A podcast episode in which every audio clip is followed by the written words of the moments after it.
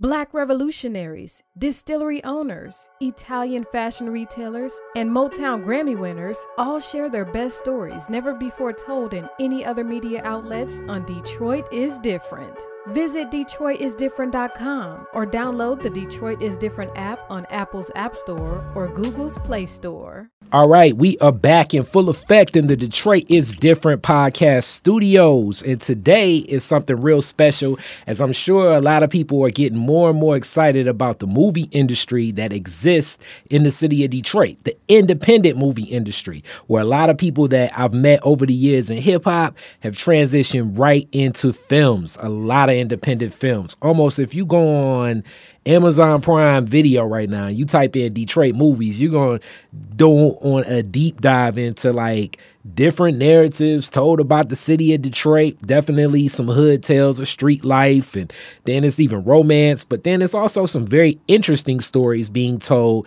that are creative. And one of the people behind a lot of these interesting creative stories, and a risk taker, uh, someone that's an entrepreneur, someone that is very creative, is the man I'm interviewing today, Mr. Darren Brown. How are you feeling today? What's going on with you, man? All is all is well, man. All is well. Living a dream. Okay, living, living a dream, dream is uh, living a dream. That is uh, a heck of an expression yeah, when we yeah. think about uh, what a dream is like. Definitely, so definitely. let's kind of get a little bit into unpacking the usual Detroit is different story. Yo, people, man, uh, how did you come about coming to Detroit? Yo, people, what what was it that led your family to come to Detroit? Uh, well, my family, my family, uh, for the most part, as far as the generations that I can remember, uh, my family has always been here. You know what I mean? My, okay uh, my grandmother currently resides down south, so of course everybody's family came from down from down south. Great migration. Whereabouts? Story. Uh, right now she's in uh, Tallahassee, the uh, Tallahassee, Tallahassee, Florida. Florida. Yep, yeah, yep, man. Yep. So, um, but you know, uh, the origins of everybody is down south, Mississippi. You know what I'm saying? Uh, okay. Down in those areas, deep down south. So, um, uh, my mother, uh, we've always been in there. I grew up on Seven Mile uh, my whole life. Okay, so. now when people say they grew up on Seven Mile, it's, it's weird because it'll be a person like like a block away from Eight Mile and say they from Seven Mile. So let me say, and then it'd be a person like a block away from Six Mile and they'd be like, I'm Seven Mile down too. So Where was you at? I'm I'm. Let me tell you, man. So I'm Seven Mile between Southfield and Greenfield. Ah, okay, okay. Out of driving Seven Mile. Okay. Three blocks off Seven Mile. Okay, so like you so, really were so one seven, of the people I'm, that I'm was Seven Mile. mile. Right, exactly. You, you wasn't like a. I went to my cousin that lived no, off of Seven Mile. No, no. I'm, I grew up on Seven Mile, built more in Seven Mile. So you wow. know what I'm saying. From the gas station on uh, Ferguson, where all the stuff happened. You know what mm-hmm. I mean? Like hip hop shop, uh, all that. So you know that was my that was my stomping grounds. Yeah, hip hop shop was over that way. Yep. Uh, we think about the Ebony Showcase line. Definitely, definitely, definitely definitely Ebony Showcase Lounge, man. Uh, it's still there. Uh-huh. You know uh-huh. what I'm saying? I I believe it. Not that long ago. I mean, things still happen in there. Yeah, man. Yeah, yeah, yeah, yeah. yeah I was about yeah, to say yeah. things still happen in there, man. I mean, Greenfield Introvest, man. Uh, mm-hmm. you know, so I mean, yeah, I was all throughout there, man. When before the Burger King was there on the corner of mm. Greenfield. Mm. Before all that, man, the old buildings. I remember what it used to look like. Seven Mile. I remember when the, when the Pistons won the championship, man, and Seven Mile was just packed, man drag races on how to drive, all that stuff. So you know. All right, so let's let's talk a little bit about that because that's what we talk about. We always start with like the foundation story. So mm-hmm. you said that was your neighborhood growing up. That like growing it, that's up. what you remember even as a kid. Even as a kid. So I mean, originally uh, where I lived was on uh, Glenn and Hamilton. So okay. over there, Calvert, Collinwood. So that's know. like this neighborhood. That's exactly like this neighborhood. right. Central, you went from like a central neighborhood yeah, yeah. to a that would be Henry Ford neighborhood. That's sort. right. That's right. Okay. But you know, when I was over there, man, I, I only lived there till I was probably about uh, I'm gonna say seven or eight. So you really didn't like, you know, you, you were still kind of playing hide I'm gonna tell you, I'm gonna tell you, man. You know what's so know, crazy about that, man? I mm-hmm. have a mm-hmm. lot of memories of things that I used to do, man. And uh, I remember when they were, um, I think they were fixing the Lodge Freeway, man. Mm-hmm. We would jump over, jump on the Lodge, play on uh. the Lodge. like we were just doing some crazy shit as kids, man. man. And, and, I remember because back in the day, man, your mother let you out. The minute you woke up, man, your mother let you out the house, and you just had to be back before the streetlights came on. So you was out there. You know what yeah. I'm saying? Like people wasn't, you know, things wasn't hap- things was happening, but you know, you allowed your kid to be a little bit more freer, and they just they just learned in the streets. You know what I'm saying? Because that's what it was. So different time and way uh, different time. As we sit in this, my grandma's old house, uh, where the America's first freeway, the Davidson was built. It's yeah. pictures of my mom before she passed, mm-hmm. where she was playing as they were building the Davidson Freeway. Yeah, so it's yeah, interesting yeah. like that you talk about it because yep. it's like they bring all this stuff in. Yep. You know, yep. and this is definitely before my time because I'm rethinking to myself. I was probably around, but just so young. Mm-hmm. I don't remember them really getting in the guts of the lodge anytime. Um, yeah, and I want to say, man. I mean, I don't want to. I don't want to. Uh, um, not say the right thing, man, but I want to say they was like doing the lodge at that point, or mm. you know what I'm saying. I don't mm-hmm. know how mm-hmm. long the lodge been in existence, but yeah, I remember it was closed and it was repaving or possibly built. I mean, I don't know, yeah, you know, but it mean? wasn't but, like your usual like potholes and patchwork. Nah, man, it was a brand new, and because it was so funny because when we hopped on the freeway, uh, the walls were so high that we had to run up the uh, off ramp to get back. up to the street. So you know what I mean. But it was it was fun times, man. Like I said, it was simpler mm-hmm. times, man. It was it was fun times. It was safer times, you know. So yeah, man, I enjoyed doing that. But then I uh, made the transition to my mother. We moved on Biltmore. Mm-hmm. Um, so you know, I went over there, Newton Winship, then uh, graduated from Henry Ford High School in '97. Okay. Yeah. All right. Let's talk a little bit about that that area. Your your mom. What mm-hmm. uh what was your parents do? What what was their professions? What they do by so day? my mother my mother uh man my mother did a lot of stuff man. My mother uh you know sold clothes and then eventually got into the medical field as a, a, a coder biller. You okay, I mean? so she was a little bit of a hustler. Definitely, definitely a lot of bit of a hustler. Oh, a lot, a lot okay. of bit of a man. Okay, my mother okay. made sure. Mm-hmm. My mother made sure that I had all the finest things. You know what hmm. I'm saying? Like we, of course, we lived in the same house everybody else lived in, two bedroom. Uh-huh. You know what I'm saying? If you was lucky, a basement was good, so that mm-hmm. was extra room. You know. Um, so you was but, a kid with a starter jacket, basically. Yeah, man. My mother, and it was so crazy because my mother, my mother worked at Layton's. She worked at the clothing store. All that stuff was covered, man. So she would make sure that I had everything. But mm-hmm. I can say, I can say, uh, you know what I'm saying? Honestly, like, I mean, I had a paper route at 11.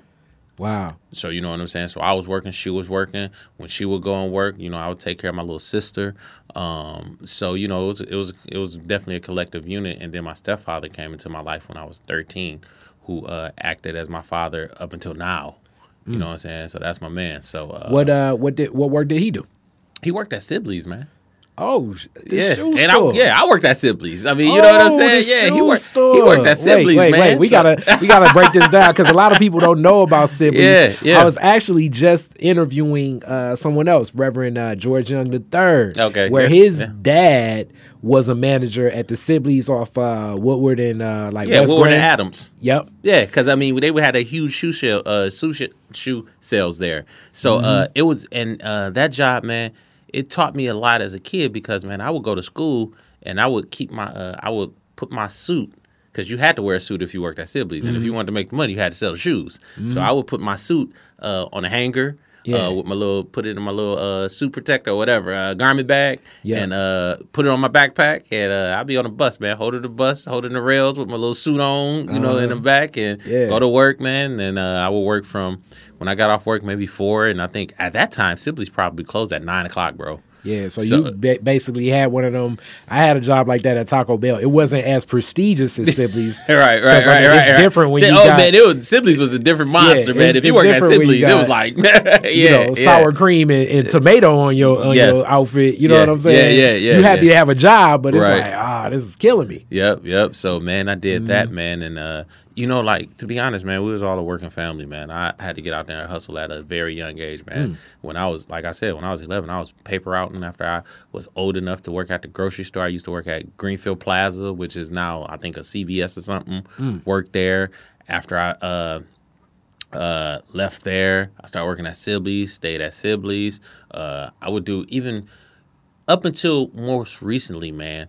No matter what kind of job I had, I would still put resumes out. Like even if I didn't need a job. So you were still like fishing just to have the opportunity available just if better, needed. Man. Just yeah. better because you know what I'm saying. Like you work for people, man, and uh, people you're a number. You know what I'm saying. Mm-hmm. People don't appreciate you like they. it's always somebody who's above you job to act like they appreciate you so the bigger corporation so you just don't feel a certain way you know what i'm saying so it's like well i'm gonna go ahead and i'm gonna just do better i'm gonna get better all the time so mm-hmm. you know like don't ever just like stop looking because it's always something that's better Other that pays more that yeah opportunities man you just never stop looking for opportunities man especially in this day and age you can't so so it, it, in this whole era and sibley's is unique like being the shoe store was because mm-hmm. i lived next door to somebody I was a manager at one point in time yeah yeah like yeah. i remember you know getting rockports yeah. And it's like Rockport seemed to I don't know what it was, like a relationship between Rockports and Sibley shoes because mm-hmm. it would be so many. And like if people don't know, like I, I think Reebok may have bought Rockport or something, yeah, but and for then, a while and then nobody had on Rockports. like yeah. nobody rock Rockports. Yeah. But for a while, like the Rockport Pro Walkers, like people the way people like the Kohans now is like people was like Rockport right. Pro Walkers was $125. uh, and then you had the Rockport Gore-Texes that came, you know what I'm saying, the boots, and it was $195. And we oh, talking man. about we talk about back in 95, 6 and 7, you know, $200 yeah. for a pair of boots. But cats going to school when people say, "Hey, you got to dress up" or anything halfway formal, you was pulling out the Rockports. Pro walkers. Yeah, you had the pro walkers. Those man, and they was known for the Stacy Adams, and they was also, you know what I'm saying, known for the hush puppies too. Mm-hmm. So, you know, yeah. man, it was like and we had I think we got like I want to say forty or sixty percent off of them or something like that. Oh man, so and, you almost and they could... used to and they used to have sales that you know what I'm saying. We would just put the shoes up until they went on sale until they had like the sidewalk sale, so the must be deep discounted. So we had like man, I had all the shoes, like all the shoes. Yeah, you know what yeah. I mean? Yeah, yeah man. My uh, the first pair of Shaqs, just because my mom wanted to support him, she caught me those. Yeah, and people, it's like Shaq's career, like I was explaining, has changed and transitioned so much. But like when Shaq first came in the league, when I talk to young people, you got to almost imagine Shaq was. I'm like everything y'all think Zion Williamson was. Yeah. Shaq was that times like five. Oh yeah, yeah, yeah. Shit, Shaq was Shaq was. I mean, on the level of. I would say at one particular time, Shaq was on level with Jordan as far as notoriety. You yeah, yeah. I mean, even like, to this day, like he's yeah. he's leveraged his celebrity more amazingly than I would have ever guessed it. Right, right, yeah. Yeah, you know? yeah, definitely, definitely. Yeah, man, mm-hmm. he's a good uh, uh, entrepreneur, man, and you know, he. I think he and never and uh, his personality didn't come out when when he was in the years, and we didn't realize how funny he was. Nah. until later years. You know what I'm saying? So yeah. yeah, man, he's he's made a great name for himself, and like you said, man, those is those particular those particular shoes and stuff, man. They just it's just part of the culture, man. Yeah, that, those jobs, those shoes. Yeah, I saw y'all saw so many Grant Hills. Oh yeah, man, Grant Hill. Yeah, man. We, I mean, they would get, they would get everything, man, and it was just like, and you got to, uh, and you got to realize that every, every person who worked there end up being like somebody prominent. You know what I'm saying? Later on, in uh, like I just know people who was managers that went on to be like you know, politicians and this that. It's like simply just gave everybody an opportunity to just be more than what it was, you know, what they a shoe salesman. So it was like, man, it's a lot of people out here, man. They can always tell you, man, I used to work for Sibley's, and you'd be like, yeah. oh, yeah, you know what I mean. So it was a good, it was a good company to work for, man.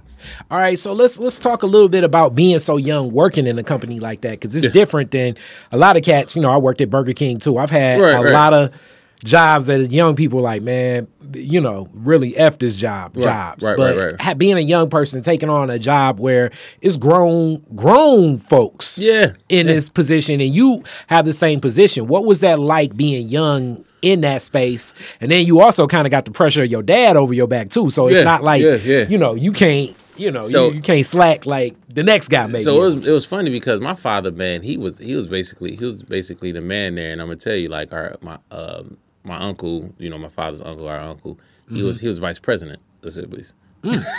okay. so so you know what I'm saying? Like when we when uh when we when I started working there, man, it was just one of those things where Sibley's kind of like gave you the opportunity to kind of like run your own business in a way. Hmm. Like you was responsible for everything. You know what I'm saying? Give an example. Uh, so like you were just responsible for inventory. You had to call, you had to replenish your own inventory, hmm. you had to make sure everybody was there.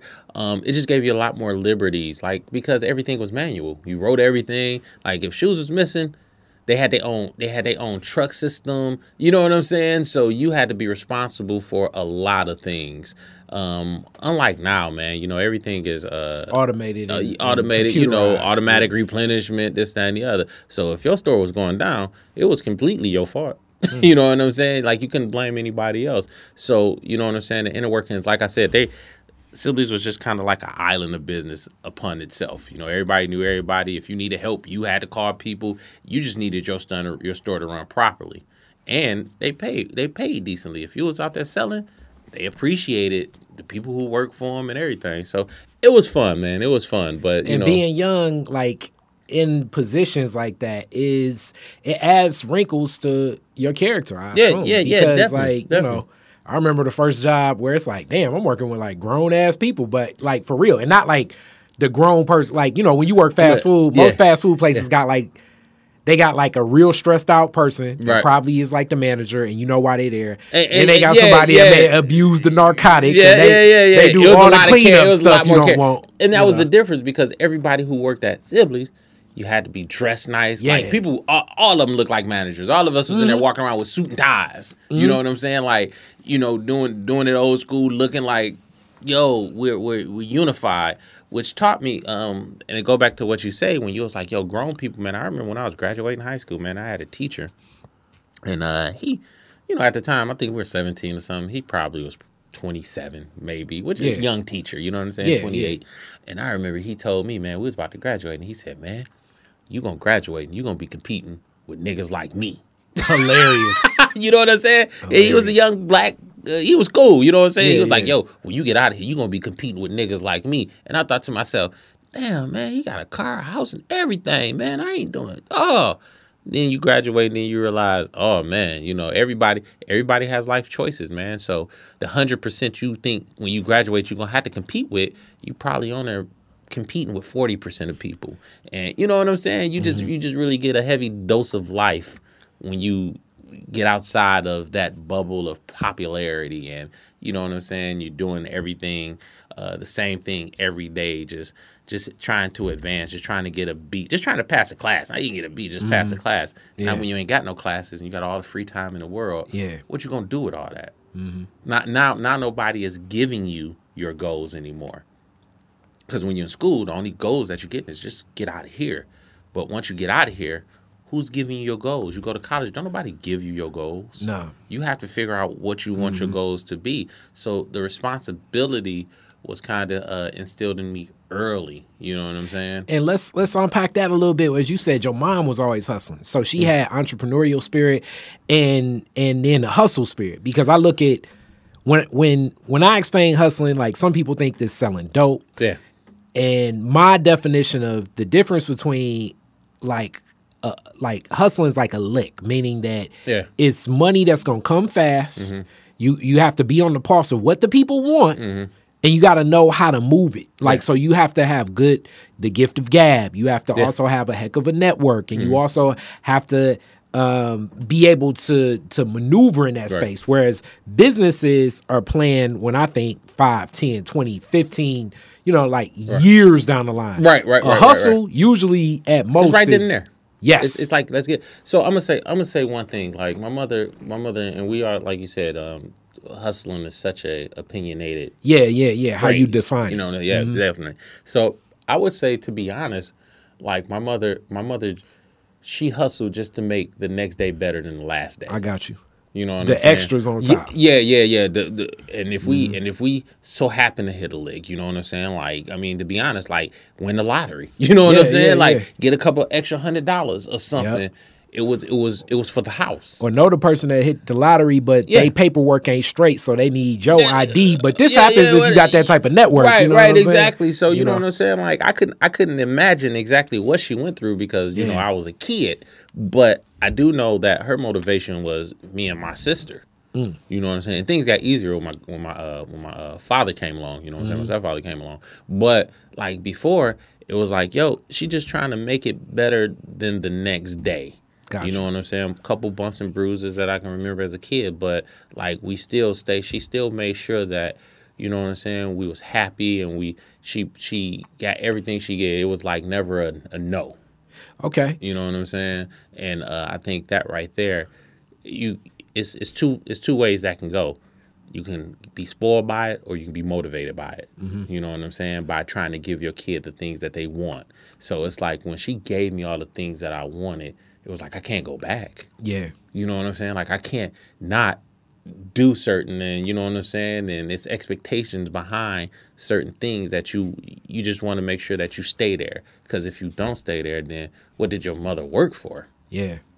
If you don't do that then you know what I'm saying? She got out here you know our whole thing is clothes like me and my family we just full of clothes you know what I'm saying? Like yeah. that's our thing. So it's like man I can't come out here and be misrepresented when my mother you know took me somewhere and she was like, "Oh, you graduating? What you want? Oh, I want a Versace shirt. Oh, mm-hmm. we going to get this Versace shirt." You know what I'm saying? No okay. matter what was going on, we going to get this shirt you okay. want. You know. So, so, so, I that just leads. I got I got uh-huh. two other questions for you after uh-huh. you finish yep. this co- comment. Yep. Oh, here we go. Oh no, go ahead. All right, so if you was Versace for graduation, what was you wearing for prom? What what type of gaiters did you have on for so, prom? So it, the, the, the, the funny thing the funny thing about that is I was still a, a, modest. So when you say the when I say the Versace shirt, of course mm. you envision the, the collar and the Versace. I think Tupac. And, yeah, yeah. I'm thinking no, Tupac. No, and, no. Uh, you know what I'm saying? And so the, my Versace shirt, you know. my Versace shirt was just a little cashmere blue. It wasn't even cashmere. I'm sorry, it wasn't cashmere, but it was just like it was a certain cotton. It was a certain knit, and it just had little Versace heads on it, and hmm. that was me. You know okay, what I'm saying? Like I, I didn't you. want to come out like oh like everybody else like mm. everybody else was. Yeah, you did not look like uh Biggie in the no, hypnotized no, video. No, you know what I'm saying? Like yeah. if you even if I even when I look back at my pictures, man, like I was wearing full suits to homecoming and mm. stuff like that. You know what so, I'm saying? So you had gear because see that's the thing I think sometimes when we think about fashion wrinkles, and yeah. I didn't know this conversation was gonna get there, but oh, yeah, yeah, like if you if you hit the nail on the head so much of that era like it stands out a whole lot more. Like I got I got some pictures where I'm in an iceberg shirt where it's like yeah, oh, I had an iceberg shirt. Yeah, yeah, yeah. Oh, but you know like, what's so funny about that? Because you, know, you, had the iceberg shirt and it probably had the Bugs Bunny, yeah, and the what you call on it. Yeah, and I had the iceberg shirt that was the iceberg shirt and just had the little iceberg on it. See, exactly. You know what I'm saying? Like, I have something where people be like, oh yeah, that, they yeah, could, yeah, they can damn near yeah. time date my uh. yeah, yeah, like they can time date my FUBU. Like, oh yeah, that's See, that's Fat I, Albert FUBU. That was 2002. And one of the things about that was and it's funny that we talking about fashion. Now, one of the things about that was when I did it, I didn't want it to look trendy because I still want. I mean, yeah. you know, you spend 200 300 400 dollars on a Versace shirt. You, you want to wear this more than like that one time, yeah, or Whereas, that one year, shit. Yeah, well, both, you yeah, because like you you wear, uh, you know, you get the gaudy Versace, you wear that one time, it, it's like like when um when I when I borrowed one of my dad's Coogi sweaters and wore it to homecoming. It's yeah. like, damn, I can't never wear this ever you again. because because you know what happens? Because if somebody the same person you wear it twice, they're gonna be like, damn, you always wear that sweater. It's like it's only my second time. Like you just don't happen to be at the same. But you remember it. Yeah, yeah. You remember it because it's, it's, the Coogi. You know what I'm saying? It's like, yeah. damn damn, you know, I always wear that goddamn yeah, sweater. It's like, like no, I'm not. it's just that I had it on twice, man. Whereas if you go, it, I, it, took a while. Like I had to get older. You know what I'm saying? Because mm-hmm, you exhaust, mm-hmm. especially like hip hop influences. You, yeah, you yeah. like, oh, yo, yo, yeah. let me get them lime green Wallabees. Yeah, like, yeah, what? Like, right, right. talking about it. Now I see like, you in the Wallabees and outfit twice. I'm like, damn, damn, let that rest. like you still listen to that Iron Man, ain't you? yeah, damn, man. Like, all right, Ghostface. yeah.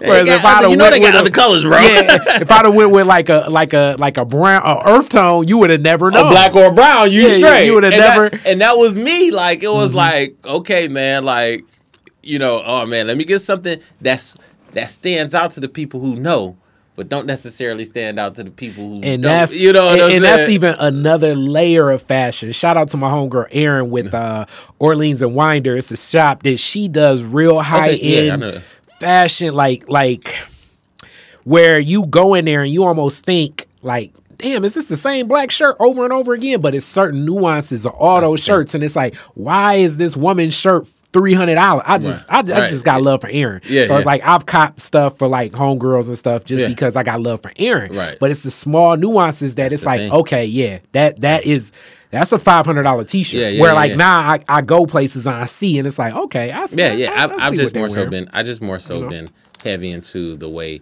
uh things lay on me, structured pieces. Mm. Like, you know what I'm saying? My wife, she uh she likes a certain look and certain things that structure. Whereas before it was just like, oh, I just need a whole bunch of different shirts. Now it's just kind of like, no, I just like this shirt. I just like the way things feel on me now. You know what I'm saying? You get mm-hmm. older and you just be like, yo, now thing, now you fighting the the functional and the practical and the fashion. Whereas before it was just the fashion. You'd be like, damn, these, these shoes might hurt, but uh, now it's like, no, yeah. like, no, nah, man, this, this. Yep. Oh, you got that size? Okay, uh, you ain't got an extra yeah. large. All right, give me I the large then. Now it's like, as a as a nah. Detroit, as a as a man that's thirty eight, I think at like I think maybe 32. Yeah. That was the last time I bought a pair of Air Force One. I'm like, this yeah. is an uncomfortable shoe. There you go. It creases and it breaks down. It is the flyest, like almost like every summer. I it, was like, yeah. give me some more whites. Mm-hmm. Bam, mm-hmm. like like like uh, no, you know, it, it, it was like hundred dollars, yeah, 120, 150, yeah. 160, 100. I don't give a damn, 175. Yeah, yeah. And then it's just like, all right, how many times am I gonna go through buying this shoe when I know? How many times you wear a white? Really, you can only Three wear if, yeah, yeah, three. And one, you walking flat footed. yeah, one, wipe it off. Now the thread's a little dirty in it. you walk, now you wear it again. Yeah.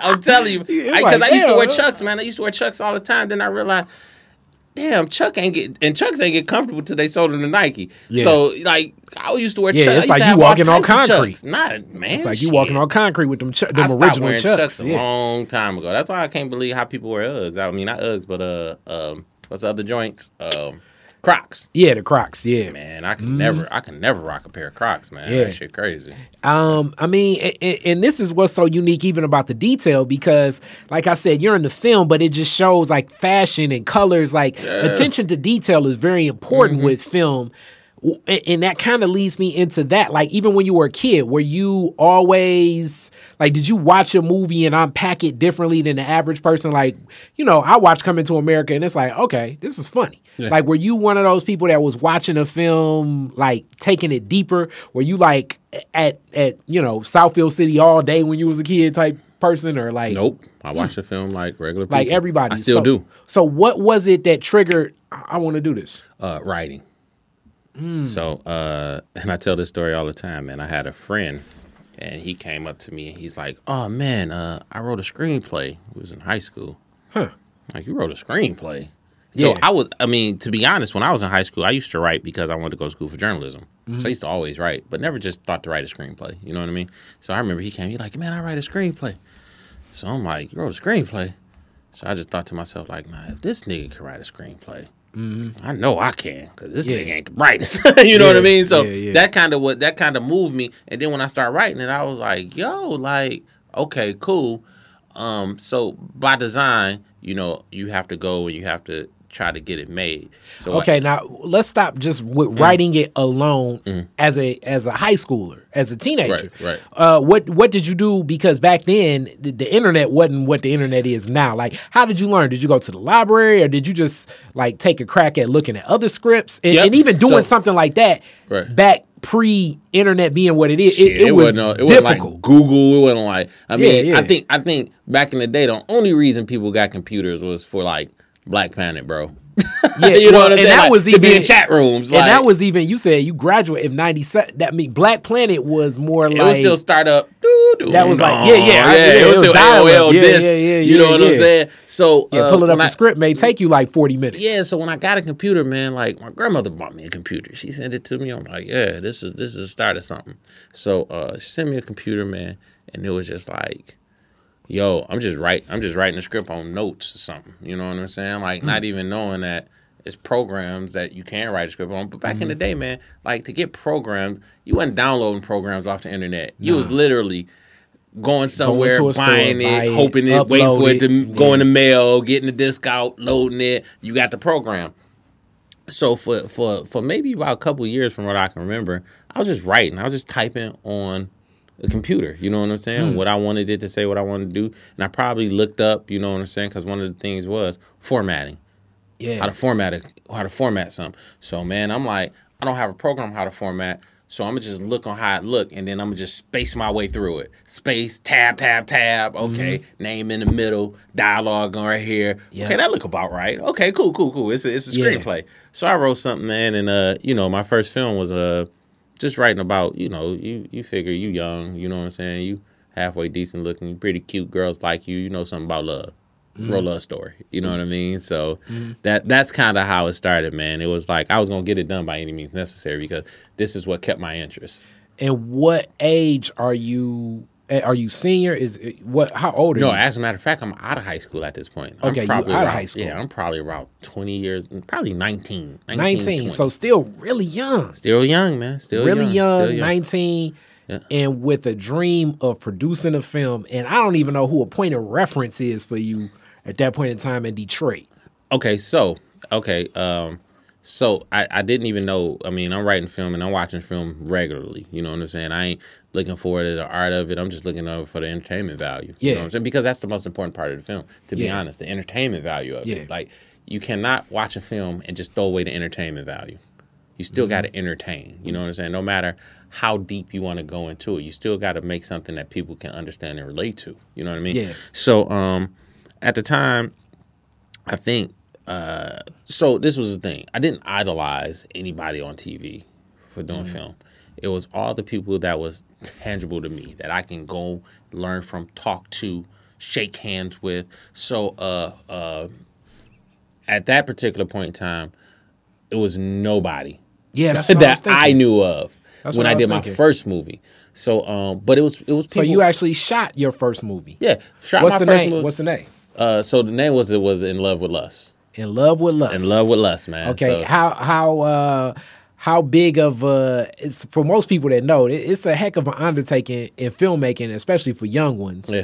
Uh, especially then, because like you know, it's almost hard to think that the internet wasn't what it is now, where right. you can, you know, like put mm-hmm. stuff up, and you know what I'm saying. You can go on Instagram Live, like, hey, we need some extras for this. Club oh yeah, yeah, yeah, for sure. You know, come sure. on out. Like back then, you had to like really be like, hey, so make sure y'all show up at this time. Because I think at the time, man, it wasn't really like, man, um, no, it was it was kind of. I think that may have been when I did my first movie. It wasn't at twenty. I just wrote the script at twenty around. Okay. I probably didn't start doing the movie until about 22, 23. Okay, but still, yeah, that's yeah, like still, the I mean, start of where things yeah, are going. Yeah, definitely. And like it was more active, but then you still had people on the fence, like I don't know if I'm ever going to trust somebody off the internet. Like, that, oh yeah, yeah, yeah, yeah, that, I remember at that particular point in time, if you met somebody on the internet, you was embarrassed to tell them that. Mm-hmm. remember, like it was like you met you met him in a chat room. You're a weirdo. You know what I'm exactly. saying? Like people were still like, weird about the internet back in the day. Yeah, like how you do that? You don't even know how she looked because I remember remember yep. used to be you used to be in the chat room. You'd be like, send a picture. They'd be like, I gotta upload it. And yeah, it was yep. just nobody had a picture because they couldn't nah. upload it. Didn't know yep. how to. It was just weird at that time. You had to go scan it, dice, put yeah. it in. Yeah, to go to Kinko's. And, you know what I'm saying? yeah, yeah, like, yeah. Damn, exactly. It was like getting a passport ID. Yeah, definitely, definitely like you that. Know? So, um, uh. I knew I knew I wanted to make a movie. Um, didn't have the money to make a movie, and that's the other thing. So, like, even without without resources, how much of a cast did you have? So so this is what I did, and um uh you know filmmakers go back a long way. So uh I partnered up with Rocky Black. So mm. I don't know Rocky Black and Janelle. They do films here. Mm-hmm. Um, and I partnered up with Rocky Black. Janelle wasn't doing films at the time, but mm-hmm. Rocky was, and uh, gave him the script. And Rocky was like, "Yo, I want to play," and I was like, "Yo, you can be the main character too." Hilarious. You know what I'm saying? So it was invested interest in it. So this and is we, almost like the Dolomite movie. Yeah, yeah, def- definitely, definitely. So so then at that point, crew, crew, because cast mm-hmm. and crew are just as important. If mm-hmm, not, mm-hmm. crew may be more important than mm-hmm, cast. Mm-hmm. But how did you go about getting your crew? And the crew, for everybody that knows, that's the people. The so crew is a lot of people. When I first shot my first music video, yeah. so you need lighting, you need gaffers, yeah. you need sound techs, you need obviously uh videographer, like the right. video person yeah, that, right, that's right, on camera people. You need uh you know, you probably need like a, a, a production, like a, a, like a site manager that organizes, making sure we're gonna be here and where food at, you prob- and all of that Probably need all that, but all we had was camera.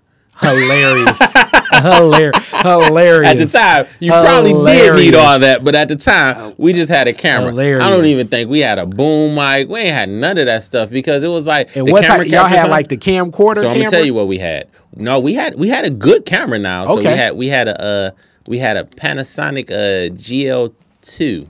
Mm-hmm. Uh, GL yeah GL2 at the time, which mm-hmm. was a small compact camera. It was it was the best camera that was out for prosumers at the time. Mm-hmm. Um, and then I believe, man, this is how'd so you get the camera? ago. You bought it? Yeah, Rocky did. Oh, okay, okay, yeah. Hey, or inside, or maybe I think track. I don't know if I had it, and then Rocky was like, "Yo," because we had one, and then I think Rocky got a bought a better one. Okay. And I think he brought that maybe second day of shooting. I wish I wish he was here so we could talk. But Okay. Uh, and I think he bought that one second day of shooting. So we was like, all right, cool. This is a better camera. So this we is what we gonna you know what I'm use. saying? So we gonna use this. Uh-huh. And um, yeah, man. And then we just shot it through. Uh, you know, the crew was uh, uh Dakia Rocky, um, Janae. I think Janae helped out quite a few times because she was uh, supporting her husband at the time. But now Mm-hmm. Yeah. Janae is the one who's doing all the movies now. Yeah. So um, her and Rocky, and um, uh, man, there was a couple of other people, and I, you know, I tell this story, and I don't want to forget nobody, but it was so long ago. But um, all of us, man, I mean, everything that we did, we would just call and be like, "Yo, we want to come and shoot a movie." We was using our own houses, using Mm. other people's houses, uh, you know, and it was a script that was just kind of like, Yeah. Guerrilla Yo. filmmaking. yeah, we, we was just out here, and you know So so you shot it, Mhm. and now and this is always a tough thing. How did you go about editing it?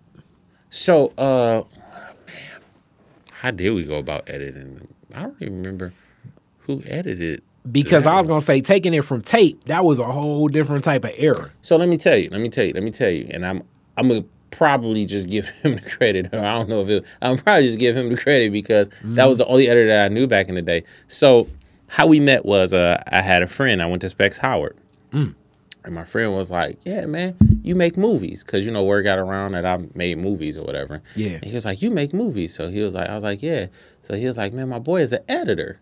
So we like, "Oh, he an editor." So we like, "Okay, Yeah. man, like what kind of what kind of editing is he doing, or you know what I'm saying?" Because at the time, but he's like, "No, my boy is like an editor, and he edits for uh he edits for uh Channel 7 So we was like, yo, whoa, that's cold. You know what I'm saying? Like you you actually know what you're doing. You in the Yeah. business. So I met him, uh, Ken Baker.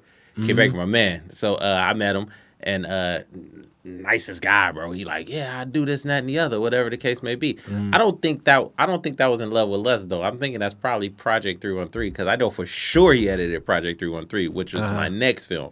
But um this one, man, I think that's how we met and that's how I obtained an editor.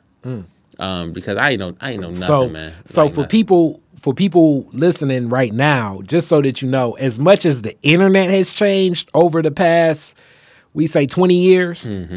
Editing software for audio and video has exponentially become way better and way easier for I don't want to say do it yourself, but for a lot of prosumer. yeah, Prosumer, exactly. yeah, you can you yeah. can do because back then when we had tape machines, because I went to you know uh You had to- Northwestern in in in radio TV, you had to have the tape Yeah. decks. You had to run it. You almost had to splice the tape And I had to do that. And had to- piece it yeah. together. Yeah, tape it And together. tape yeah.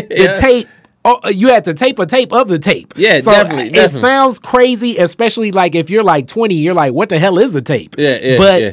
it is how we used to watch. What Big say? I. I let my tape rock to my tape pop. People Yes. don't even remember, tape pops. You know, tape Oh, pop, man. man. Yeah, you was like, dang, Like, it was your it was your oh. favorite, and you would un, uh, Like- un take the whole cassette Yeah. apart, Yeah. put it back together. like, yeah, man, yeah. editing like editing right now is man. I'm not saying it's it's it's easy because it can still be nuanced, but the things you can do right now Yeah, it's crazy. in Premiere Pro or Final in Cut. Final Cut, like yeah. if you could have if you would have showed this to people 25 years ago, they'd They been like, "Get a- the hell they- out of here." They think you was a, a wizard, a Yeah, sorcerer, you you. ET or something. yeah, right. Exactly, exactly. But yeah, man, that that was the thing. And back in the day, man, like you know, um, the editing editing was just editing was just a thing, and I was learning Mm-hmm. because what happened was, um, and everything that I've done in the industry was because I was. nece- I, my hand was forced to learn it. But I, I think that that's an interesting place to be in, and we kind of were talking about that too. Just like having the willingness and courage to do it, because Mm-hmm. it takes a lot of courage. Because a lot of us don't go there because we're afraid of failure. But Definitely. if we embrace the learning opportunity, you learn that you, there's no such thing as failure because you're always going to learn. Not at all. You everything that you do is going to be a win. So what what do you think gave you that courage to just have the the the to have the you know confidence to do this because what you were embarking on was stuff that even to this day people twice your age now don't do. Mm-hmm, mm-hmm. Um, I think for the most part, it was the only thing that really kept my attention. Um, mm. because I didn't, I didn't know, I didn't know anything else to do. Mm. You know what I mean? Like, I mean, I used to draw and stuff like that, but it was like, man, nobody want to sit down and draw. And at the end of the day, this was I fell in love with it because I was able to just meet so many different types of people. Wow. Every every day was different. Every day was good mm. or bad. You get to know people, you learn people, you experience experiences, you travel, you do all these things, man. And it was just like, yo, I get paid to meet people. You know what I'm saying? I get paid to work with people. I get paid to build relationships with people. So let's let's let's put a let's put like as they say like a pin in that right mm-hmm. there. Mm-hmm. Get paid. Mm-hmm. When does it transition where you're starting to make money from these projects? Hmm. Man, I ain't make money from the projects for a long time.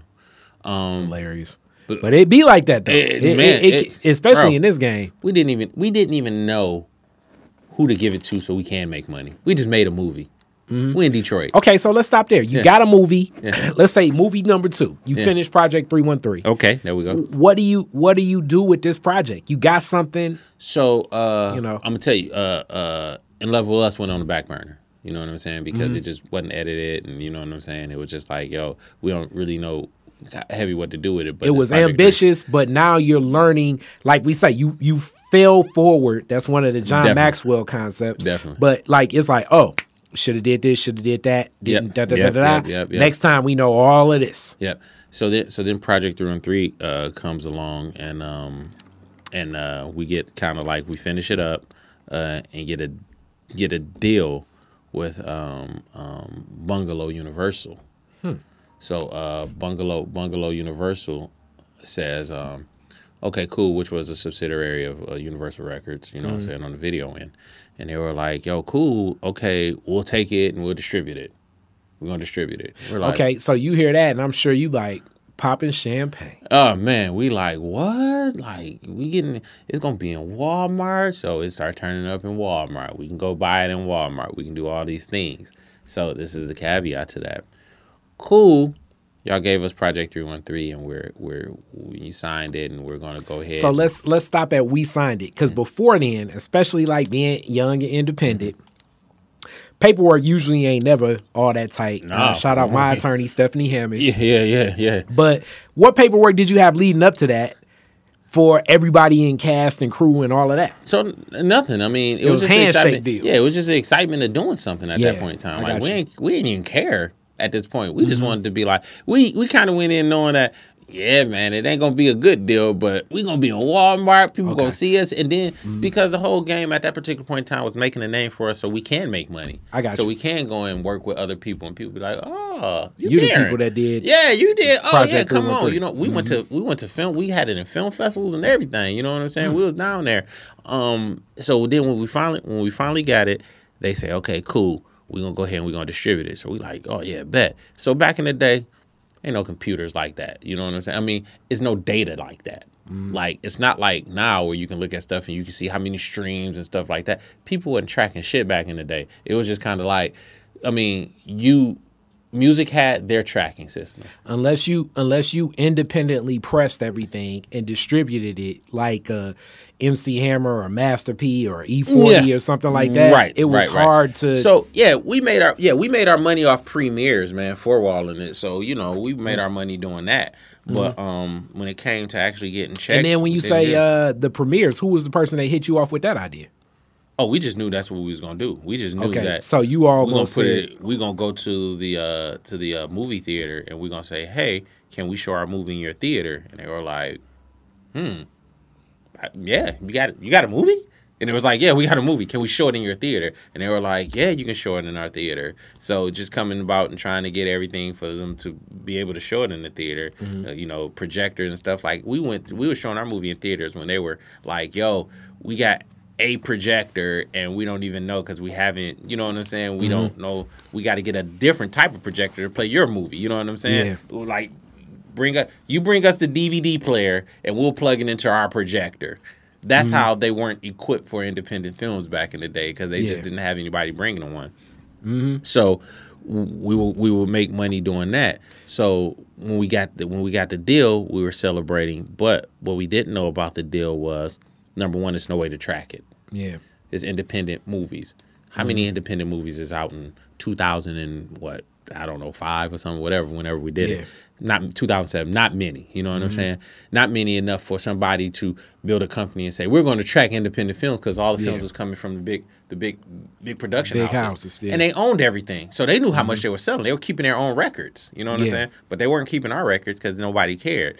So when they did that, it was like, okay, how many we selling? What they did was they'll press up 10,000 copies. Yeah. And if they got rid of 10,000 copies, they got rid of 10,000 copies. Because Walmart and big, bigger uh, places would just buy the copies up. Yeah. They, would, they couldn't return them back. So it would just be like, you got, and then it was consignment too. You know what I mean? So whatever they sent out, they probably didn't get paid for it, or they probably did get paid for it. We don't know. But who it wasn't in book. knows exactly anything about that So so what happens is how they would determine number one films is whoever asked for them and whoever we sent out, how many we shipped out, not how many we sold. So if it was like a movie and they'd be like, "Yo, we sold a million copies," you probably didn't sell a million copies. You just shipped out a million copies. It's so funny that you are breaking this down. It's uh, Yeah. one of my favorite jobs that I tell people that I learned so much about the music industry was working at Harmony House and that Mm. Yeah. Mm-hmm. right there. That's why if people pay attention, like it, I mean, it happens kind of right now through the streaming services. right, right. Like uh, so, artists would have shipped platinum. So it'd be so weird because Yeah. I would like so like I remember specifically one of those Britney Spears albums came out and they said yeah that's gonna be and I'm looking at the notes and they're like that's gonna be the Mm. Projected number one that's gonna be the number one album in the country Right. and I'm like for real how the hell they know it's gonna be the number one album in the country the and it's number two one. weeks out and it's like yes because it was at every end cap we Mm-hmm. we we stocked so many of those Britney Spears albums I want to say that Harmony House we bought maybe 600 copies of it. Mm-hmm. And this is how it will work, actually. I'm going to take it a step further for the Mm-hmm. people listening about the music industry. And this was with, as we call them, the physical, the physical copy. Yep. Yeah. We buy 600 of those Britney Spears albums. Mm-hmm. Uh, we probably only within three months would sell 120 of them. Mm-hmm. We would package up the other 480 and ship it back to Universal or or, or BMG or whatever group she was with, Mm-hmm. and then we start really picking what we knew we wanted. So now it's like, okay, let's buy ten Bob Marley albums, Yeah. ten Cat Yeah. Stevens albums, twenty Redman albums. Right. Like then we start really buying what we know Right. The people at that store would want. Right. Right. Right. and it right. would be times like I remember during the, the time I was working there, the Gnarls Barkley album came out. Mm-hmm. But we had a shipping order of only having in stock five of those Gnarls Barkley albums. Mm-hmm. That Gnarls Barkley album uh over like seven months sold out every day because people were calling. Right. and they it was requesting we could have sold a shitload more of them Right, right. but it didn't even matter because the machine Yep. did not buy into yeah, yeah, they Barkley didn't believe it. Yeah, at yeah, all Yeah, yeah, yeah, you yeah. know So and and that's to say, like I said, they would just ship them out, and uh I don't know if they shipped them back, but what ended up happening is, so we would go and we would be like, "Yo, where the money at?" So Yeah. this is the thing. Sure, sure. What happens is we pressed up everything. Mm-hmm. So whatever money came in, that money went to us pressing it up. That money went to print and advertising. Mm-hmm. Yeah. That money went to us creating the DVDs and buying the jewel boxes and getting the papers. So before Mm-hmm. So the production end you covered, so that's how you all had to make your money. yeah, that's how we had to make the money. But Mm-hmm. when you already when you signed the deal and you signed the deal and you're already fifteen thousand in the hole because they got to press up the DVDs, Yeah. You got to wait till you out of that fifteen thousand. And this is the what you just talked about is how a lot of other music artists Mm-hmm. because let, let me tell you guys this. I mean, it's kind of like a, a rock and a hard place. So like Yeah. a Britney Spears, when we ship back those 480, even though they swapped it out and that's gonna go in some universal warehouse, Right. the artist is still charged Yeah, for, For the the, press. full Yeah. press, Yeah. even if the artist did not agree to like, okay, why the hell are we sending this much there when it's only going to be projected to probably sell fifty? Definitely. Just print up fifty and send them to them. Definitely. It don't matter because Yeah. the machine I already pressed it up. is the machine. Yeah, they already pressed it up. So so what Yep. ended up happening with that whole thing is we actually sued them, Mm. and they were like, "Cool, you can sue us, but we ain't gonna give you no money. But you can have all these goddamn DVDs we got in stock." and they shipped Okay. us all our DVDs. Okay. So they shipped us a, shit, man. I want to say truckload of DVDs and Yep. and DVDs and uh and um um, uh, uh, soundtracks. Mm-hmm. So at that particular point in time, all we did was really just sit on them. You know what I'm saying? Because mm-hmm. at that, I mean, at that particular point in time when we got it and they gave it back to us, y'all didn't really like, have the the the the machine in house to work. Like what you said is like that's like guerrilla marketing of doing it like MC Hammer yeah. or, or, or, E40 yeah. and those yeah. relationships with the record stores. Mm-hmm. And then consignment, for people that don't know what consignment is, consignment mm-hmm. is basically I am a store owner. Mm-hmm. Darren has a product, whether it be like a T shirt, mm-hmm. a CD, or a DVD, mm-hmm. and he says, All right, this is what I'm going to do. You, we'll co sign, meaning mm-hmm. I'm going to leave these 10 shirts here. Right my shirt, as far as I'm concerned, mm-hmm. I need back ten dollars off of all these shirts. I don't care how much you sell them, and I don't care how much you sell them yeah, for. Right, but right. give me back my ten dollars. Right. My suggested retail price is X, but yeah. whatever. Yeah. You know, and now you come, you call. Hey, did you sell any? Did you move any? Did you did you not move any? And then you know, when you smart, you got a cousin that like goes and, and mm-hmm. tries to buy some too. Right. You know what I'm saying? Right. Right. But you need to have a, a, a, a you got to have a strategy to go about consignment. Uh, but and this is again, we don't know nothing about no strategy. We in Detroit. Yeah. We don't know. We just know we just we just made a movie, man. We don't know yeah. anything about a strategy. We don't know nothing. And distribution but, and, and, so yeah. that yeah, but making that particular movie. So in order for us to promote that particular movie, we made music videos with the people who was in it. You know what I'm hmm. saying? Um, Big Hurt, uh, uh, Nia, um, and it was a. Uh, I think those are the only two really. Mm-hmm. So I was never trying to get into doing music videos. Never. It was just wasn't something I wanted to do. That, that's how I met you. Yep. Yeah. Yeah. Yeah. just something I just wasn't gonna do. So, uh, but what happened was everybody was like, "Yo, the music videos is crazy." Yeah. Like what? What? What is happening yeah. here? So it was like, oh. So now I'm like, and then oh, it was like this a, is the opportunity. And then it was, and then around that time was like a, a big. I mean, for everybody watching, also if you're young, you're like, what the hell, a music video? Okay, yeah. you all watch them on YouTube. Yeah, and yeah. really, they're more like it's different. Like it, it was really taking off, and then it was an underground mm-hmm. independent mm-hmm. music video scene in mm-hmm. Detroit that mm-hmm. was taking off with like Seven Mile to Belle Isle. Yeah, uh, so you had, you had, on the move with Mr. Mal. Yeah, yeah, you had Pirelli, you had, you had that, you had uh, you had uh, Cheddar Boys, Detroit they, Rap TV. Yep, yeah, Detroit, yeah, yeah, yeah, uh, yeah. You had uh, and, and, shout out to Al Nuke and all the stuff he doing. Nuke Definitely. TV. Yep, yep. Um, all of them was on Comcast cable. Yep, yep, definitely, yep. definitely. And then uh, slots. Yep. exactly. So yep. you had all these different shows. Mm-hmm. You know what I'm saying? Like that, you can put your video on. Yeah, yeah, yeah. So it was it was it was it was it was an infrastructure that people wasn't just making videos, but now they can get you know what I'm saying, hood famous.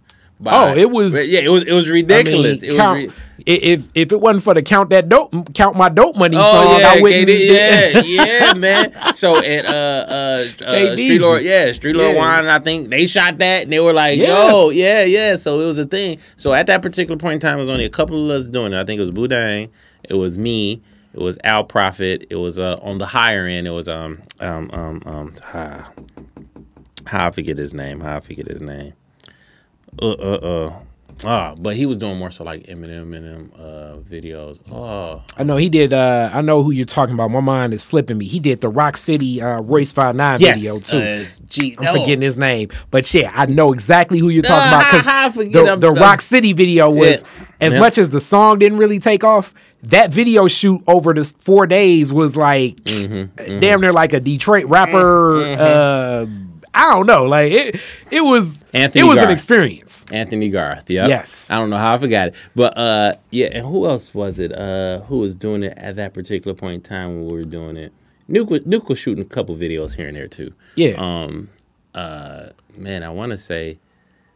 I want to say at the at that time that was probably everybody. You yeah, I mean, it was, was a it was a close knit, like you know, because it it went big. Like yeah. you need a video because yeah, you had outlets for yeah, yeah, yeah, the videos. Yeah, yeah, you know exactly, exactly. So you know, I was one of the main ones. Like if you didn't go to Anthony Garth, then you'll come to me.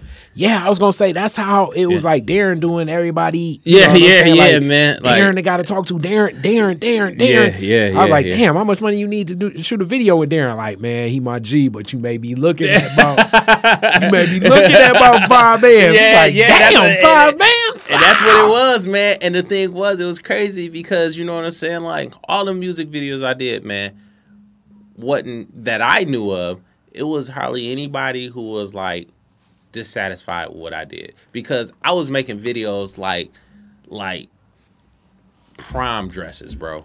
And when mm-hmm. I say that, like everyone had its own specific look. It wasn't mm-hmm. I wasn't cookie cutting videos. You know mm-hmm. what I'm mm-hmm. saying? You told me, I wrote it down. We got it. You know what I'm now, saying? Now over this, this is like some old Mr. Miyagi because it also sharpens your film yeah, skills definitely, too. Definitely, definitely, definitely. You know, like when did you start noticing that? Like, damn, like I can try this here, try that there. Like, how did how did you start noticing that this is also strengthening your film skills and a decent revenue stream too? So, so it wasn't even shooting the videos. When you go into film, it wasn't about shooting it because how many how many music video people do you know that actually makes a a prominent transition in the film? Not many. Not, nah, not, not many. Not many. Because the thing was, film. I mean, like music videos is like you do it. You don't have to have any continuity. You don't really even have to communicate. The only person you really have to talk to is the artist.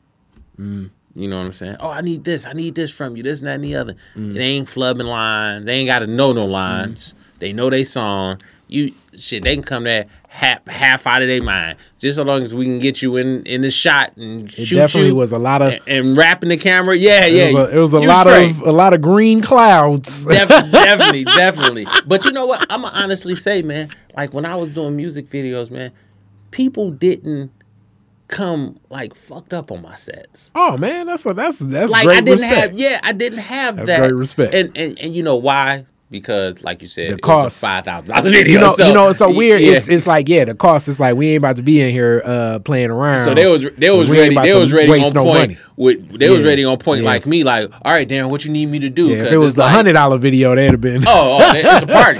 It's, it's a hundred dollar party. But they'd have showed. They'd have showed up tomorrow. Like, Definitely. hey, can we shoot it tomorrow? Definitely. It wasn't no. It wasn't no. You know, you got your late people, but it wasn't like. Yeah, you know, people was like people was actually like, yo, bro, don't do that. We got to finish this. You know, so it was mm-hmm. really it was really respectful throughout my whole career of doing music videos. Like I've never had mm. any too many run-ins or arguing. You know what I'm saying? It just wasn't yeah. that way because I didn't carry myself that way either to be sitting here arguing. I just want you to get what you want. You know what I'm saying? Because I was a fan of the mm-hmm. art. So sharpening sharpening my skills into going into um, film, it's more so just like the repetition of what you'll need because at the time I had all types of shit, man. I had cranes, I had so and it wasn't necessarily about sharpening skills. It was about how do I use this to make more relationships. Hmm. So what I did was, and why people hired me is because I was the one bringing out big lights. Yeah, I was the one that made it look like it's supposed to look when you're shooting a music video. I wasn't just bringing out a camera.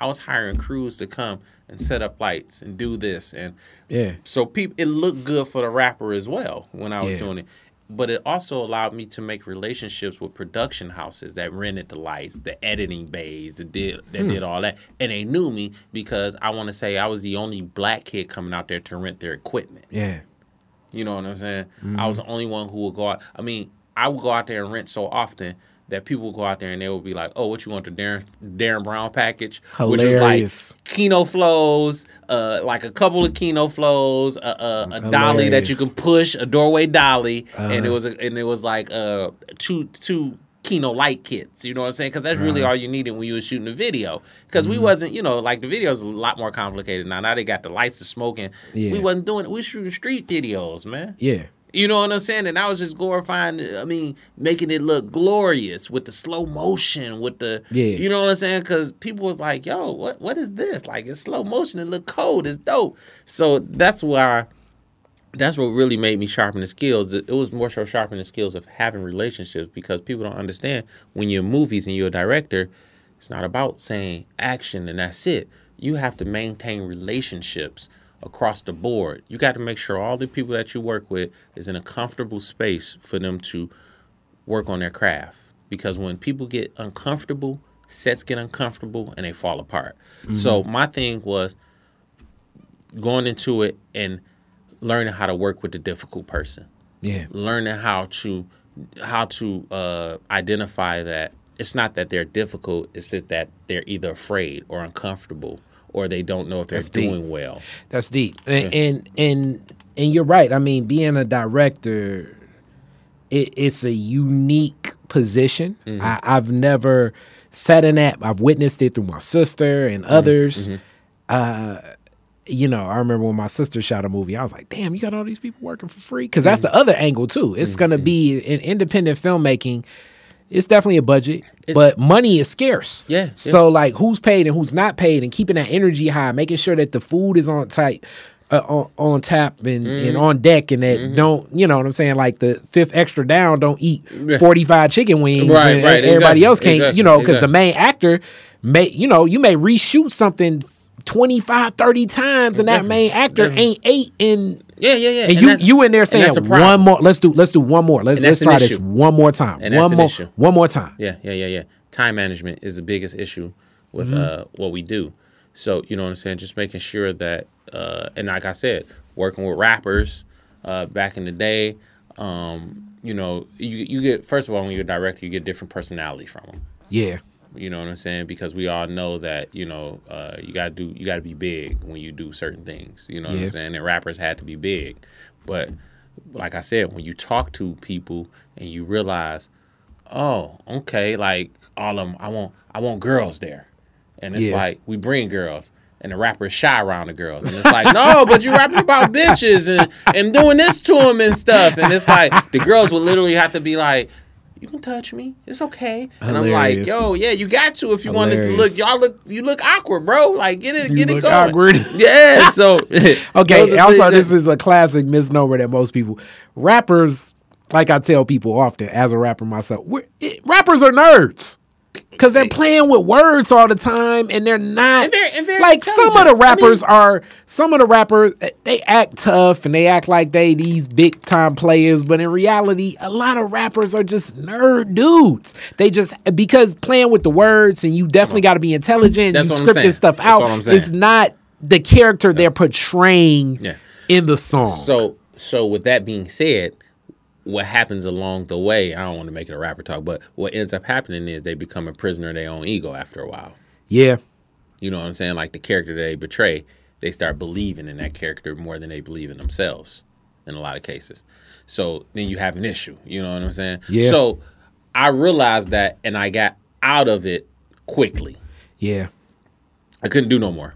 You know what I'm saying? Mm-hmm. Because I don't want to be sitting here arguing if I'm asking you to do and you telling me, do you know who the fuck I am? Yeah, and it's like, hey man. Yeah, and it was just like I don't want to. I don't want to do. I don't want to do it no more. I'm getting older. Yeah. And then after a while, man, it just was like I'm not going to be uh, going in the direction that you want to go. Yeah, yeah. First of all, I you have to you have to give up something in order to get something else. You know, you can't opportunity cost definitely. Mm-hmm. And and then number two, they start getting younger, start yeah. being kids, start. You know what I'm saying? We want to do more of this. We want to do more of that, and it was just kind of like okay, man, like and you're not as connected. Whereas like we we in that you know, Big Herc is still a big homie of us, but yeah. he's still in the ilk of, you know, where we come from. KD's right. in the ilk of where we come from. Right. Stretch in the right. ilk of where we come right. from. Right. Whereas a cat like uh, you know, 42 Dugg, yeah. I'm saying like it's definitely because we we all from the same crib. Definitely. It's definitely. it's it's stuff we relate to, but yeah. culturally it's just different. I, yeah, you know what I'm, I'm saying? I can't I can't give 42 Dugg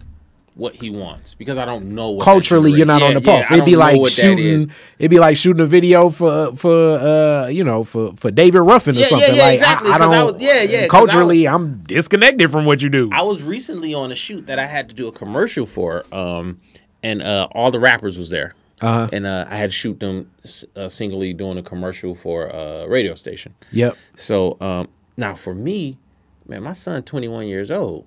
So I'm literally walking around here like, all right, young man, I need you to do this, this, and that, and the other, and I'm kicking yeah. it with you, and this, that, and the other, because I don't know none of y'all. Yeah. So everybody else is like, oh, that's such and such, and I'm just like, all right, what's your name, man? You know what I'm saying? Yeah, exactly. But what's so funny about it is, I'm asking what their name is, and some of them is giving me their government name. Yeah. So I'm like, you know, and because people always try to get down on the younger generation, it's like the younger generation is as respectful as uh I mean, shit, we was more disrespectful than the generation now because they understand how the internet works. They understand how to be smart and then uh, be this rapper at the same time. Yeah. So, you know, we see this, but when you actually have a one on one with them, you realize, like, yo, they're they're emotional beings. They they're doing it for a particular reason. They, and sometimes it, they just get caught up in it. You know yeah. what I'm saying? So yeah, man. That that like I said, when I stopped doing music videos and you know I still do some every once in a while. If somebody back in the day call and be like, "Yo, D, I'm only I need you. you. Yeah. Then I'll do it. But for the most part, man, that's it's, not it's, where, where where a lot of your time is. So hmm what what bounced you back in? Let's talk about that. And then you got a big project coming up now. Yeah. Hence, you was like, hey, let's do this interview now, and mm-hmm. we gonna time this around the time. Mm-hmm. I'm excited about this project, yeah. but what bounced you back in? What was that project uh, that bounced you back in the game, and how did you come in with with like a new understanding from from the time? And I know you were still working, but what was it that said, "All right, I'm I'm going back into filmmaking exclusively"?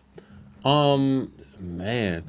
So it, was ne- it was it was never a time where I like, like, where it switched back like that. Yeah, yeah. Mm-hmm. It was never a time where I was just like, yo, I'm gonna just do movies. I mean, mm-hmm. it was a time more recently, um, but it was never a because I always, you know, like I will work. I wouldn't have to work for two years because shit was good. Yeah. And I had to work for three years because yeah, shit ain't slow down a little bit. Yeah. You know what I'm saying? So I was, all, but I was always an optician, so I always made decent money. You know what I'm mm-hmm. saying? And I was always able to just find a job and be back and forth. So um, hold on one second. Ooh, do, do, do, so with that be, with that being said, um, um, I, I would do I would do that, and coming back to it was well. Let me let me start. Let me start over. I'm sorry. So um, coming back to it was like always easy in spurts because your passion is deep in there. Yeah, exactly. But I would, I would, I would wear myself out because people mm. will wear me out. And, and, when you talk, that's I guess the other part of being in a position like a director because you're feeding off of so many personalities. Because mm-hmm. as much as you're keeping the cast in the same zone, keeping the crew in mm-hmm. the same zone may mm-hmm. be just as difficult. Because mm-hmm. the crew can get in, you know, they can get emotional too, or, or, or Oh, and, you know, in another zone. And you know, people I've seen I've been on sets mm-hmm. of music videos and, mm-hmm. and, real film where I've seen a light guy leave or mm-hmm. audio tech leave. Mm-hmm. And then the director just tries to play it like, look, we still gonna be good. You know what I'm saying? You know, he wasn't right. So, you know, let's keep this energy. And something like that mm-hmm. could be a, a you know Yeah, yeah, definitely. definitely, definitely. So and that's the thing, like what happens is people don't realize like sometimes you get you sometimes you just get you just get tired mm-hmm. you know, different personalities and all these other things. And then I had other things that was, I had other things that was going on too because you know I would do like uh the charity events for the refinement group and stuff like that. Yeah. So I always had something going on that didn't yeah. ha- that afforded me uh that afforded me uh that afforded me the luxury of saying no to people. Yeah. You know what I'm saying? And that's a heck of a that's a heck of a luxury yeah. Um, being an entrepreneur mm-hmm, mm-hmm. to to to be able to turn something down. Yeah. Yep. Yep. So I was I was blessed in that way because I didn't have to take money from somebody that I know was going to give me an issue. And then let me say this too to people. Also, when you start turning people down, it's so weird they kind of pursue you more. It's kind of like the the the girl that dish you. It's like, damn, now she now she a little finer. You know what I'm saying? Like, yeah, yeah, yeah. And then it, it it it sets the stage a little bit more if you do engage because now it's like, nah, let me refer it's you a, to this a, person, and then they be like, sword, I don't want that person. I want you. Yeah, no, you know yeah, and, and more, and that happens a lot. But it's a double edged sword because you can say no to somebody, and they be like, what? Yeah, you know who I am. and it's like, yo. So you know what I'm saying. So for me, being being in movies is a comfortable bubble because yeah. you know what I'm saying. But even even then, man, like even then, uh, certain situations can uh, rear its ugly head, and you can, uh, you know, what I'm saying things can happen, no. and you know that's just that's just because you can't you can't gauge like. I had to post something the other day. Like people say, "Oh, Darren don't like me," and it's like, but I don't know you. So yeah. you know what I'm saying. And when you see me, you know the energy as long as it's about film the energy is always going to and you and you definitely have enough of a of a presence in what i called in in everything with detroit filmmaking mm-hmm. where your presence looms where people know of you yeah. and, and, definitely people speak of you that you have no idea who this person is. You yeah, know what I'm saying? Like yeah, it's yeah, sometimes man. when people say stuff about me, and it's like, dude, I don't know you. you know what I'm saying? Like I'm, I'm, also I'm also one of those guys. Like I'd be embarrassed if I don't know you. Like when people uh, be like, "What's up?" and I'd be like, hey, they just be like, hey, Darren, you know this. That. That's the like, difference between me and you. I'll have a whole conversation like, what up, no? And yeah. then I'll throw out some filler questions to be like, how your people and them doing? Y'all still out west? And then but, it's like, I, see, but that that's know. that's my whole situation. Like, I love I love communicating. I hate talking.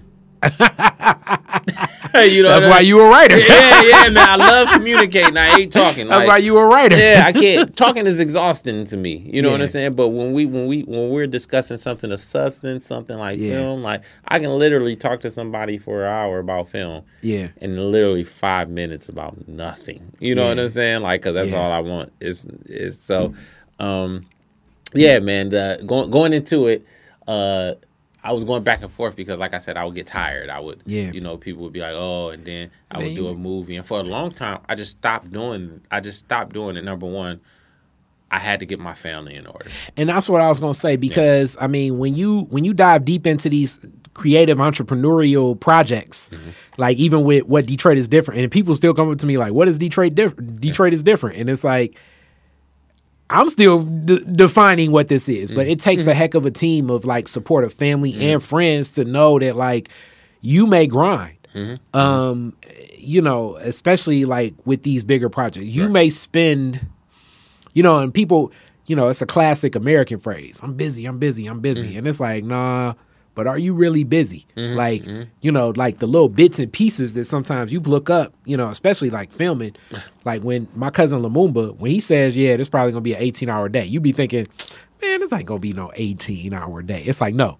It might be a this, 20 hour day just because he said 18. Yes. yes. Yeah, yeah, yeah, yeah. Yes, so, because so, yeah. when you're in that editing floor, Nothing's worse mm-hmm. than when you got that idea like, damn, I wish I'd have got that one shot yep. and I knew it'd have been yep. perfect because yep. you can't get the light person, the, the class, the crew yeah. just for one extra shot. You can't do it. Yeah, yeah, yeah. So and, and that's and that's the thing, man. And, and, thank thank God that my wife is very supportive in a way that congratulations. Uh, yeah. When I say when I say I'm going for two weeks, or she say, oh, it's movie time she know that she won't see me. And i still come home go to sleep but she knows she won't see me because i'll be in at in some cases two uh and be back on set like seven or eight. Yeah. Or, you know what i'm saying? Because you as a director you have and then as an independent director you're more than a director. You're yeah. like a, a, director slash executive producer. And i know i i am very much because so. you're so, you're, yeah. you're you're a lot of it's your cash mm-hmm. and even if it's not your cash even mm-hmm. if it's investors cash mm-hmm. you're the person that people are looking for yeah. as it, it, you know when somebody you know if, if detroit is different funds the next darren brown mm-hmm. project mm-hmm. i'm not trying to hear anything about well you know my man ain't come to set on time. I'm Never like, Darren, that. I don't know who the hell my man is. I know you. Definitely, definitely, man. But you know what? And my investors, my investors, man, you know? I've been blessed to have my family that's good, man. Investors. I mean, and even and when I say family, literally my brother, you That's know what good. I'm saying? But literally when I say family, like my friends that That's been good. like and believe in the thing the that vision. we do. It's like been seeing you since Yeah, since yeah, exactly. Before, exactly. Yeah. So but for the most part, like it's fair because I allow them to go ahead and because we're just we're just at a part in our in I'm at a part in my career, I'm at a part in my life where it's like now I'm allowing people to give me money, mm-hmm. um, but not too much. I got you. Um, because before I didn't know how I was gonna get people money back, like for sure, for sure. And let me say this too. Um, for for all the creative people watching, I, I had this talk with a lot of people because I've had investors give to Detroit is different and different projects that I'm doing. And let me say this because I'd love to give to something that you're doing. Like mm. sometimes we like giving because your passion and you going through with it mm-hmm, mm-hmm. is almost like maybe where I stopped short at something creative that I didn't do. Mm-hmm. Right, right. And just it coming to fruition. Right, right. Like sometimes I think we get lost in the in the in the crowd fund you know, you yeah. get the, the, ticket here and that. Like, man, I don't care about all of that, man. Right, right. I just want to see it made, man. Yeah, yeah, here go. You know what I'm saying? Like, I, have I've given to to this, that, and the other, but this is something that's real independent and it's feeding the mm-hmm. ecosystem mm-hmm. of other mm-hmm. Detroit mm-hmm. artists and other mm-hmm. Detroit uh, crew, uh, mm-hmm. like actors and crew and gaffers, and and you giving experience to people. Like, that's money to me, as far as I'm concerned, that helps the whole artist community of Detroit. Yeah. But what I will say is, even even in my journey, man, like I still I still try to do something that gives back. Uh-huh. Um, to the filmmaking community, and that's the Detroit Filmmaker Awards. Mm-hmm. So I do that, and that's my nod to to everybody to say, "Yo, y'all doing a great job." You know what I'm saying? Yeah. So we do that, and then plus, man, it's always good to be recognized, man, for your great work. So yeah, I wish those are the things that I'm implementing to to keep motivating everybody to keep doing what they're doing, man. You know what I'm saying? That's my that's my thing. You know what I mean? Mm-hmm. So um yeah, man, it's been it's been just a, a, great journey for me. I'm very comfortable in where I landed. You know what I'm saying? Where I will continue to grow. Um, you know, everybody is it's all love for everybody, man. I don't have, but then again, you know, I don't really. People respect the things that I say. You know, um, mm-hmm. it's the internet, so you know sometimes I can get on there and I can Facebook too. You know yeah. what I mean? But for the most part, man, it's just been a, a great experience, a great journey, and anytime that you can honestly like, you know, take care of your family and your time is yours. Like man, you, you've you've done you've done good. You know. Yeah, I mean? man. Autonomy is power. Yeah. Which yeah. which brings us to before we get to the close. I got yeah. classic Detroit's different questions, but what's the new project? Oh, so the new project is Dimes, man, which is a a wonderful, wonderful, great film, man. And we we cut the trailer, and the trailer is it it looks like a it looks like actually a caper. You know, three young ladies hilarious setting people up to uh to rob them. Hilarious. But one of the things is they they terrible at it. Number one, they're not they're not good at it, and number two, they just all going through problems of their own uh-huh. within the movie. So you know, it looks like a drama, shoot 'em up, bang bang. But to be at, to be honest, man, it's really a heartfelt movie about these three women that just can't can't get it right on on no end. So it's not set it off. It's like no, it's not set. It, it was like it was like try to set it off, but end up yeah, it's not the, the best way. The best way that I can that I can uh, describe it is um oh man was the one movie man when they was out robbing banks. Uh, they was he, out robbing banks. Uh uh uh no no no that's serious. It was comedy where the, the uh, husband and the wife was out robbing. Oh, oh, uh, yeah. fun with Dick and Jane. I with, think yeah, yeah, yeah, with yeah. Jim so, Carrey yeah, and yeah, yeah, yeah. Uh, what's her name, Téa Leoni. And, and, and, this is this is their thing. I mean, they're in robberies, arguing with each other, trying to hilarious. keep it together,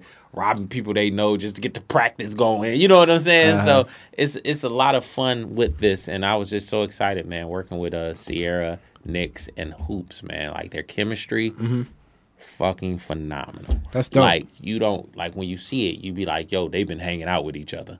Like, and, and, and also, I guess uh did you wrote this as well? So uh, uh, Don Don Bolton wrote it. You know what I'm saying? Okay. just sister with helping out, and Sharita Sharita Cheatham. So how did you How did you go about finding um you know like knowing that this was the script, and I'm sure it's very exciting for them. So so how I knew. So it's a story behind how I knew this was a script. So Don Bolton has been my editor for years on top of years. Okay. Good best friend to me. Anytime I needed anything from this guy, mm-hmm. he dropped what he doing and he do it. That's what's up. You know what I'm saying? Oh, mm-hmm. Oh man, I need you to do this. Don't worry about it, D. I take care of you. Oh, I need you to do. Don't worry about it, D. I take care of you. So all the long time where I'm doing films and he's editing them, I'm like, Don, when you gonna do yours? I'm gonna do it, man. I'm gonna do it. We we got to make sure you know we get this, that, and the other. Mm-hmm. Said, nah. The next movie I make is gonna be your movie. Hilarious. That's dope, though. So so he was like, I said, start writing it. Mm-hmm. He was writing it. He said, man, I got some stuff on paper. I said, cool. He said, okay, uh, I'm gonna send it to Sarita so she can tighten it up so it'll get to mm-hmm. you. You know what I'm saying? Sarita tightened it up. They sent it to me. I tightened up a little bit more, um, add a few elements, and uh, you know, it was just like, yo, man, like you you work with a guy, man, and you see he's he's there for your dream. He helping you out mm-hmm. with your shit. You have to give something back. That's what's up. You know what I'm saying? Like, and and his whole thing was he was shy with it. I don't know. I don't know about it. You know what I'm saying? Like, I don't know. Possibly if I can do it or pull it through or whatever the mm-hmm. hangup was that he didn't do it because he has the talent, the know-how, he has a network to do it. Just didn't. It's coaching him through. It's coaching him through his own yeah apprehension and fear about it. So I said, but just getting him out there to play ball. So I said, bro, I'm gonna pull you through this kicking and screaming if this is what mm-hmm. we're gonna do. But you're gonna get your movie done. Yeah. You're gonna you're gonna be in here. You're gonna we're gonna make money together. We're gonna do all this together. Mm-hmm. So that's when he said, all right, cool. He sent me the script. I got to work. Yeah. Got the producers. Got some investors mm-hmm. and we started doing it. Now he has his film. That's power. Um, how uh, as far as like with casting and all of that stuff, uh, mm-hmm. how do you go about casting now? How do you know who's the right person for for the film? Um, you it's know, a, do you look for name? That do you are you always looking for like, okay, we need to have some type of because that's the Hollywood angle. Like, we need somebody that's a hook that people gonna say, ah. That, so it's so funny. We got two hooks in this, and one of them we don't even promote, which is uh, Glenn Plummer. He's mm-hmm. in this movie. Okay. Um, OG Bob Johnson and uh-huh. Hoops, but the movie was bigger. The movie was actually bigger than just the names. Yeah. I just love working with Glenn Plummer because he's always there. He's always yeah. like, "Yo, D, what's up?" You know what I'm saying? So mm-hmm. that was just kind of like a yo. I mean, he's become such a friend to me. It's like, man, you know, come on and do this. And like, put me on a plane, man. I'm there. So you know, that. um And I'm a fan of Detroit actors and actresses. Like, mm-hmm. I mm. already know who I'm gonna work for. I mean, who I'm gonna work with. Yeah. When uh, I'm writing, I already know wow. who I want. Like you know what I'm saying? It's never a, I wrote something I'd be like, he'll be good. Hope we can get him. We'll be good. We hope we can get him. It's always somebody in mind mm-hmm. when I'm getting stuff together. And then what happens is, I mean, of course, in true Hollywood fashion, we do try to get who we want for those roles. Yeah. If those roles don't always fall through, then it's like, okay, now we start shifting. Mm-hmm. You know what I'm saying? But we can't, I mean, I can't afford it. So it's usually about two people who I might be like, okay, I do want to work with them let's put that feeler out. This is mm-hmm. an opportunity for me to call, talk, sit down, have lunch, and try to talk to them and see if they want to be a part of it. Uh, with Dimes, I had I had quite a few people wanted to be a part of it, but it wasn't a SAG film, and I didn't want to make it a SAG film. I just mm-hmm. wanted to really do it, get it done, and work with everybody. So now, now, so can you explain the difference between a SAG film and non-SAG? So a SAG film, a SAG film is usually like a uni- unionized film. Mm-hmm. That you you really got to have your paperwork together. Like they get payroll, uh, insurance, all that stuff. This is what they pay for, and they all have to be on your set. And you're really held by what they say to be the rules. Like you can't mm-hmm. work your you can't work your your actors pass 10 hours, you know, time and a half if it is. They have SAG minimum wages, so, you know, it might be $700 a day or whatever. It gets pretty expensive. But with that being said, depending on who you are, somebody might be like, "Yo, I want to work with you." You know what I'm saying? Regardless yeah. if it's SAG or not, we want to do that. So it's just, it's SAG is just, uh, you know, organization that kind of organizes the uh, the actors. Yeah, and, screen you know actors, like protects the actors yeah. from being abused by the production. Yeah, you know what I mean. So, um, so uh, yeah, man. But the people who who came on board, which is Nick Sierra, and and I've and I've reached out and I called and I said, hey, you know this, that, and the other. But Sierra has been in two two of my films, and she's uh, amazing to work with. That's cool. Uh, Nick's turned this out.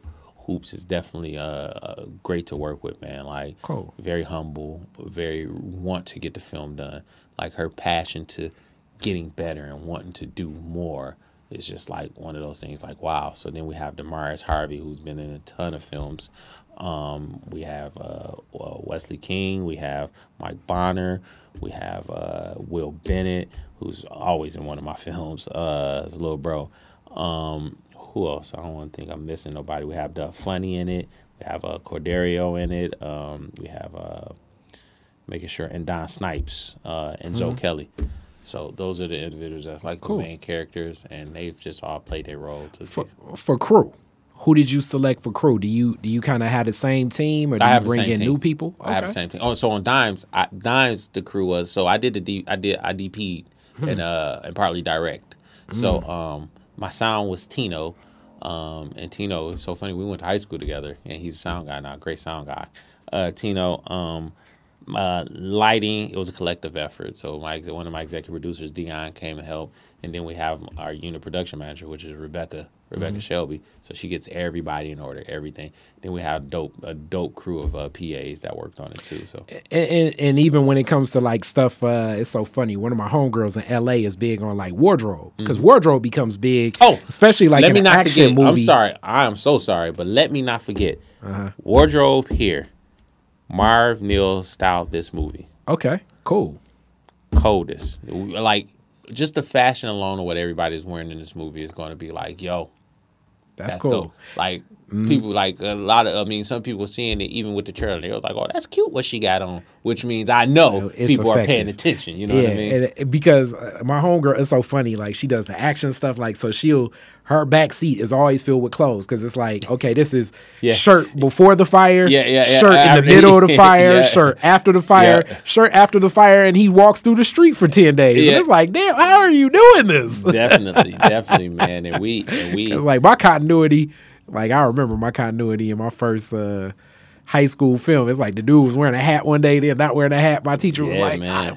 "Yeah, yeah, man."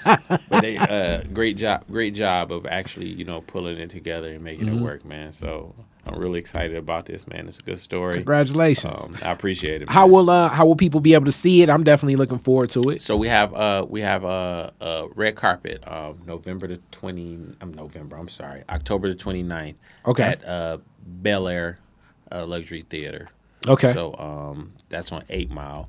Um, you can get your tickets at Eventbrite. You can even call me 313-450-2042 for tickets.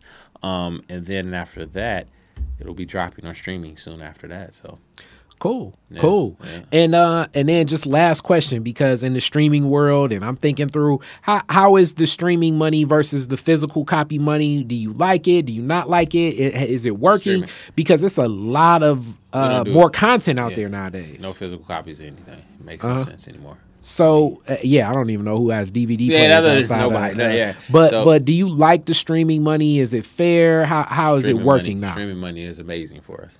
Okay, okay, it's amazing for especially Detroit because we we pretty much have a whole genre of, of our yeah. That's what I was gonna say. Detroit yeah. movies, like you said. Yeah, yeah. so hey. so I mean, it, it's a good it's a good time to be a Detroit filmmaker. And, and then it's it's weird too. Through some of this stuff, I'm seeing things like uh like on Tubi, mm-hmm. not just Amazon Prime, but Amazon no. Prime. It's many Tubi, different Roku, platforms. Uh, yeah, we're we're on all pro- platforms, man, and that brings me. And as people are cutting the cord, it's more people I know tapping into this yeah, stuff. Which brings me to uh, just keep keep everybody and let you know about Homestead Entertainment, which is uh one of the founders of Homestead is Dennis Reed from here. Hmm.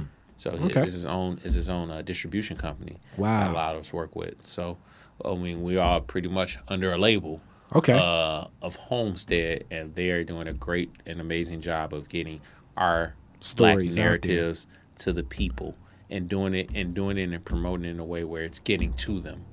Good. You know what I'm saying? So, um, you know, shout out to industry, Homestead Entertainment, and uh, you know everybody who worked, Dion, Dion Shepard, uh, you know Rebecca, who's been with mm-hmm. me for a good while. You know what I mean? Um, you know, EPs.